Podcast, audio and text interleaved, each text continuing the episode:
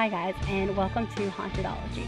I'm your host, Megan, and I cannot wait to dive into this next episode. It is my belief that every city has a story to tell, and it's our job to listen. So let's see what this special city has to tell us today. The story I'm going to tell you is from Savannah in 1909 when a very unlucky passerby would end up discovering the horror that lay inside the old wooden house with dirty windows and a room for rent sign. On December 9, 1909, Eliza Gribble and her daughter Carrie Olander were discovered beaten to death inside their home located on 401 West Perry Street in Savannah, Georgia. Not too far from them was Maggie Hunter. She was found clinging to life. She had also been beaten and had her throat slit. She died three days later at the hospital.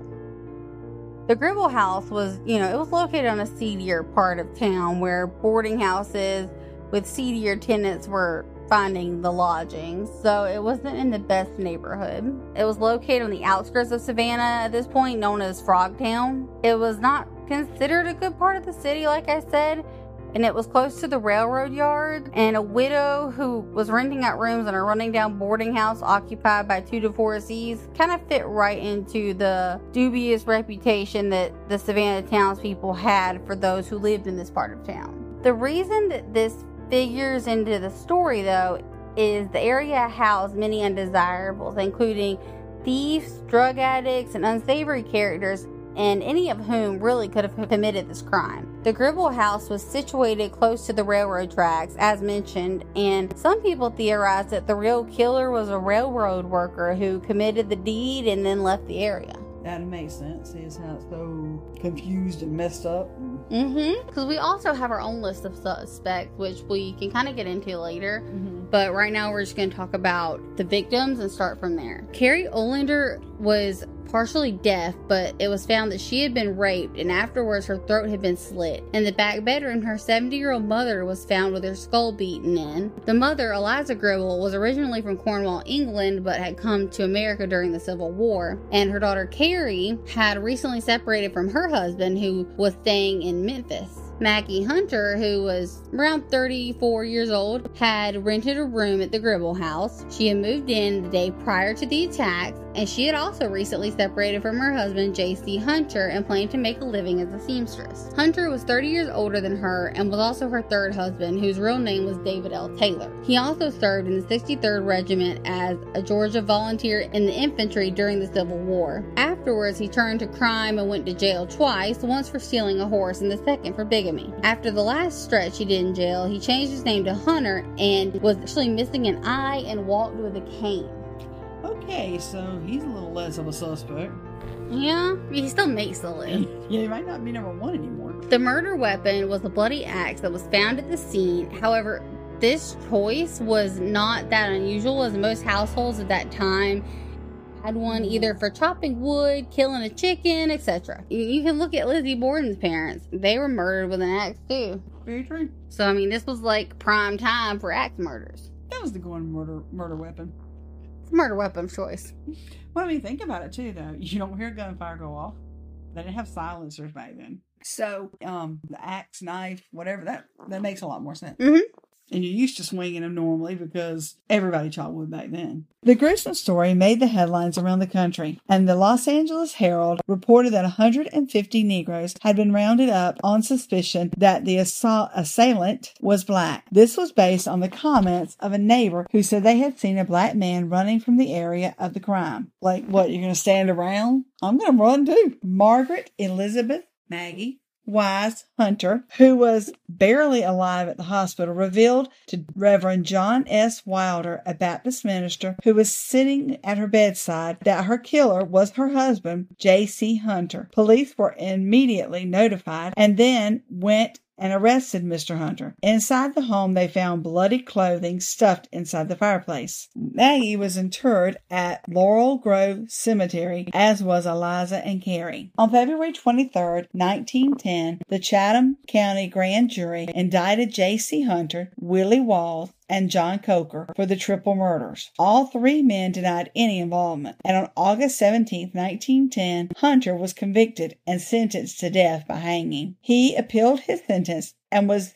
slated to hang on December 22, 1911. The same Reverend Wilder, who had heard his wife's accusation against him, baptized Hunter the day before his execution day. Hunter escaped hanging when the governor commuted his sentence to life in prison. On October 27, 1923, he was pardoned by Governor Clifford Walker. He then returned to Savannah. So, more about J.C. Hunter, though. He was actually a painter and paper hanger originally from Guyton, Georgia, and not only was the age difference odd between him and Maggie, but the fact that he often referred to her as his daughter and she in return calling him the old man, that was pretty weird. Definitely grounds for divorce in my book. But I wonder if with that situation in the relationship, if there was no relationship, it was some taking care of her thing. It, I don't know. Or was it she was sold to him by somebody? I mean, they did that back in those days. It, it, it's just some crazy stuff going on right here. So Willie Walls, one of the other men accused, he was a family friend and he was actually suspected of the murder because he had said that he came to see Maggie on the same day of the attack. And it was found that he had paid Maggie's rent at the Gribble house for an entire month. He was only questioned, but but never went to trial since the case against him was way too weak. And it was believed that he was Maggie's lover.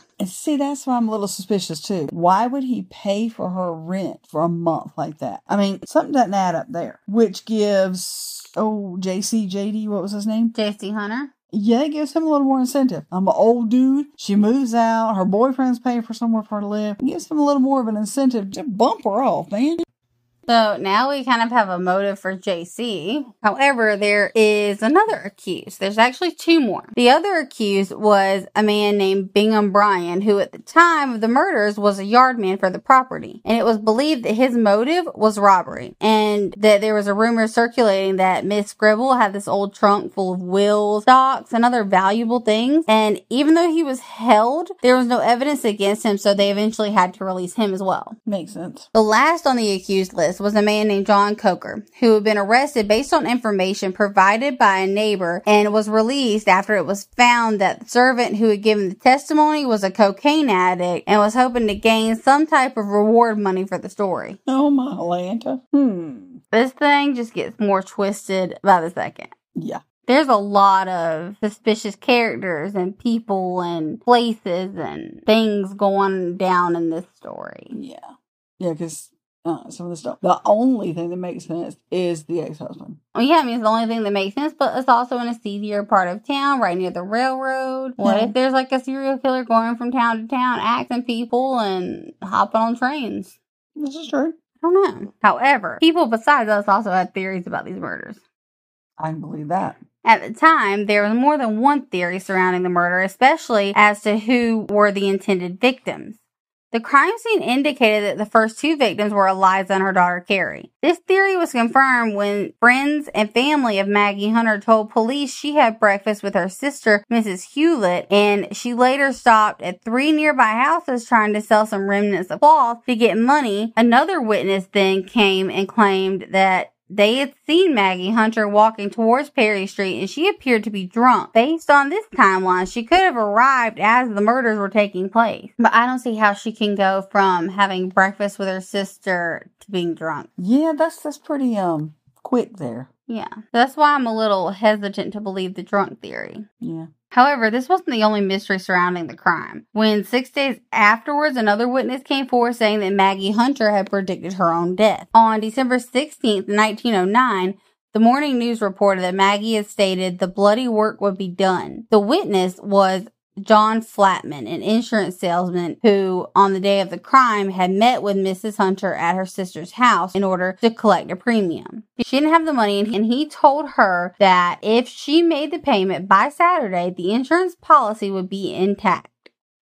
She replied by saying she did not think she would be alive on that date. And the man then asked her if she planned to kill herself, and she said no and that he would be surprised by how later in the day the bloody work would be done. Mr. Flatman said that Maggie was very sober and nervous when she spoke to him about all of this.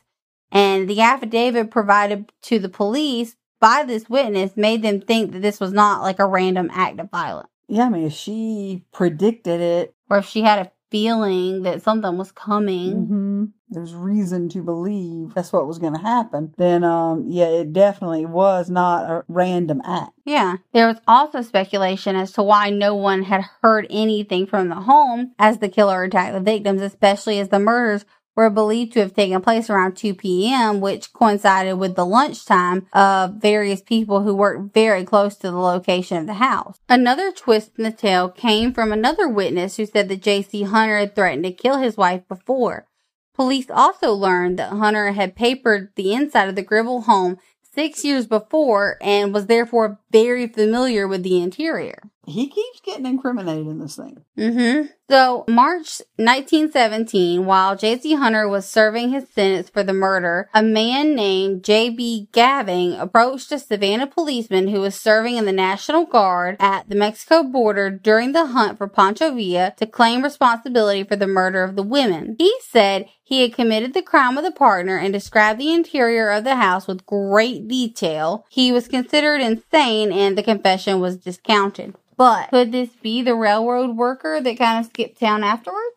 It could, and how could you discredit someone who described the house perfectly? I mean, um, you know, I mean, if he didn't know anything about it, and yeah, yeah, well, I think it was a blue house. Well, I, yeah, I, I, think it was blue. Okay, you can discredit that. Yeah, but describing details, in great detail. Yeah, no, I don't, know that he should have been discredited. Mm-hmm. I, it just seems like somehow we're really wanting to take this Hunter dude. I mean, why would? Well, they threw him in jail. Yeah, why would the governor and all that? Oh no, let's not kill him. Let's just put him in jail and this, that, and the other. You Especially know, especially since he's a former criminal. Oh no, the man's got a record. Mm-hmm. I, I, don't know everything. Regardless of who the actual killer was and how things actually went down that day in Savannah, you can't have something happen like this without having ghost legends attached to it. Definitely. So in 1944, the Gribble House was actually dis- demolished and a 15,000 square foot warehouse was built on the location known as 234 Martin Luther King Jr. Boulevard.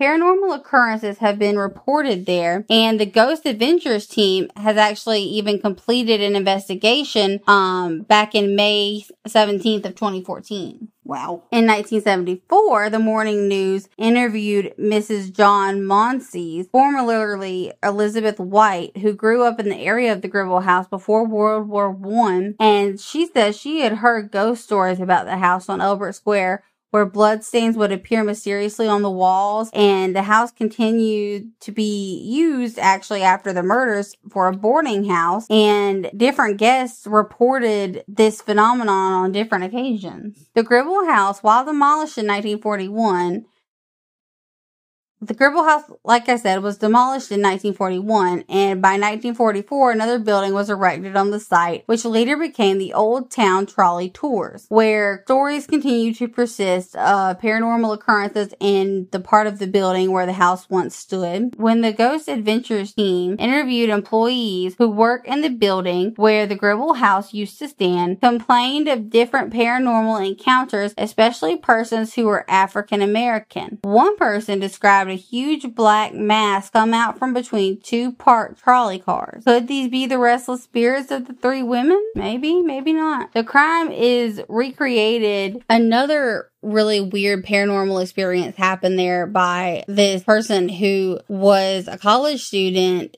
and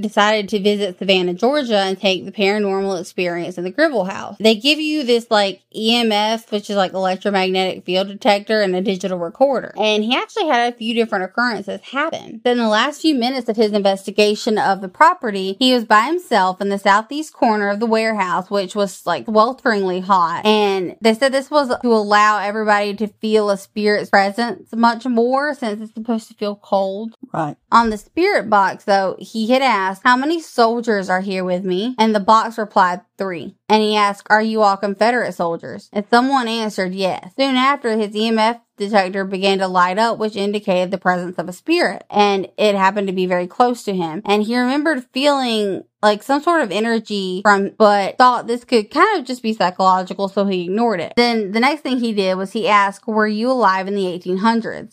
And the EMF detector blinked once, indicating that they were in fact alive during this time period. And he asked if they were alive during the Civil War and received a no response. Then he began to ask, Did you die in a major battle during the war? And as he said the word die, the spirit immediately left his presence, allowing the EMF detector light to fade away. And he then asked, I'm sorry, was that a stupid question? And received an answer of yes on the spirit box. Okay. Um, hmm, I don't know. Never been in that situation, so I can't really say a lot. But um, the spirit box and all this kind of makes me a little leery to jump in there. But I don't know. There's too many, too too many different reportings not to believe something's going on. Mm-hmm. There's actually a little bit more left to the story. After the spirit said yes, it was a stupid question, Mhm. the guy apologized and said that he didn't mean to be disrespectful. About 10 seconds later, the detector began to light up again, showing that there was in fact a spirit with him again.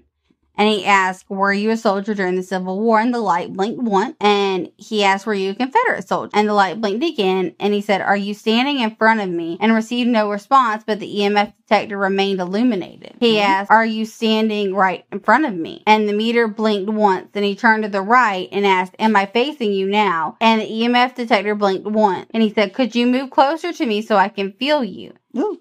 And on cue, the soldier literally walked right up to this kid and threw him. He said he felt his cold energy all over his body and literally started right in front of him and ended right behind him, like as the spirit walked through him. Okay. Yeah, that. I, that's why that's why I don't like to play with this stuff. Fine, I'll read what you said. I'm not doing it. I'm not finding out this stuff. You know. I don't know. I'm such a skeptic. I feel like I would, I'd have to have something like that to be able to believe. I'll take your word for it. I mean, no, no, Hmm, I'm a little curious. Not that curious. So that's not the only thing this kid actually experienced too. Before the soldier, he was in the northeast corner of the building and he felt a presence standing behind him and he thought someone might be there due to the cold air that was stationary behind him. And right after, his mom happened to place the meter right behind him and it lit up. So he asked if this was Paul and the spirit responded with the blink of a light. And right when the guy began to walk over, Paul left immediately. Who's Paul? I guess one of the ghosts that resides there. But then in the same area, he asked spirits to do something for him on the count of 10. A voice in the box responded yes. And he started to count. And right after the number six, a voice came through and stated seven. Alrighty then. Well, it's a smart spirit. It can count. He said, I continued to count and received nothing at the end of the counting. I guess technically they did do something on the count of 10. I guess technically on the count of ten, I've been gone. Yeah, apparently he encountered a smart ass ghost. I might have said to the count of hundred, and I've been gone by the time I got to ten. So then, while he was close to the southeast corner, about 20, 25 feet away, his meter began to light up and he asked if there's a spirit there. And the light blinked once and he asked if my mom takes a picture on the count of three, would they show themselves? And the voice on the voice box responded yes. All right. And he began the countdown. His mom didn't take the picture on the count, but rather one too soon and one too late. The voice on the box said late. and Okay. about and about three seconds later, they stated very. So apparently, they're not malvolent or mean spirits. They're just smartasses. Those were the main highlights, aside from like a couple of other odd things that he said occurred, but didn't really go into detail about them. But he said he can understand skepticism from all who were not present yeah. and says that honestly, up until that last few minutes with the Civil War ghost, Yeah. he could have believed himself that it all was like an elaborate hoax. Yeah. I noticed he took his mommy with him. Yeah, I'm assuming they went on um like a tour or whatever. So the building that all this happened in actually wasn't the Gribble House, as it was demolished in 1941. In 1944, the building was then erected on the site, and it was adjacent to some lots and became an automotive service center, and later a barn car for old trolley tours. And as I mentioned, it was even a boarding house at one point in time. So the address of the car barn is 234 Martin Luther King Jr. Boulevard. On top of everything we've already talked about, voices can be heard. A shadow man is known to have been seen running through the warehouse. People have walked out of the warehouse with scratches. A residual haunt known as the Lady in White. So this woman appears in like a white wedding dress is seen in one of the corners of the warehouse. One room known as the slaves quarters because that's where they used to sit is the place where guests get the most activity. They also in this area have been told to get out. They've been touched and they've also had their hair played with. Yeah, I'm good. But my thing is, what is the the woman in white? What does she have to do with the three women that were killed? What does things that have happened on that site? That's it what I'm guessing. It could have been once the other building was built and the Gribble house was torn down. Mm-hmm. Or okay, That that's all I can guess. But I guess people will think just because there's such negative energy there Mhm. and there is such a sense of unresolved because of how the case ended Mhm. that there is some lingering bad juju okay, from somewhere. from somewhere. Something Okay, I mean, there there's no shortage of bad vibes in the city. no, no. Many people believe the portion of the building that was built atop the Gribble House site at 401 West Perry Street is still tainted by the violence that occurred there. Yeah, because that was violent. That was that was bad. Yeah, I mean, it was a very violent murder. Mm-hmm. Very interesting. Yet another Savannah mystery.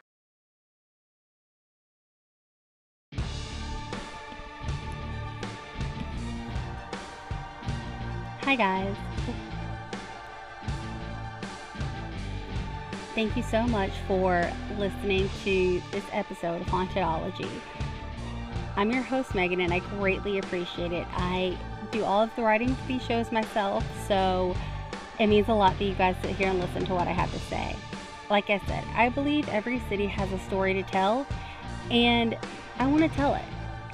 So don't forget if you want to keep up and not miss anything, even social media wise, you can always hit me up on the Instagram page for the podcast at Hauntedology or my personal Instagram at Meggs underscore Noel. That's M E G G S underscore N O E L.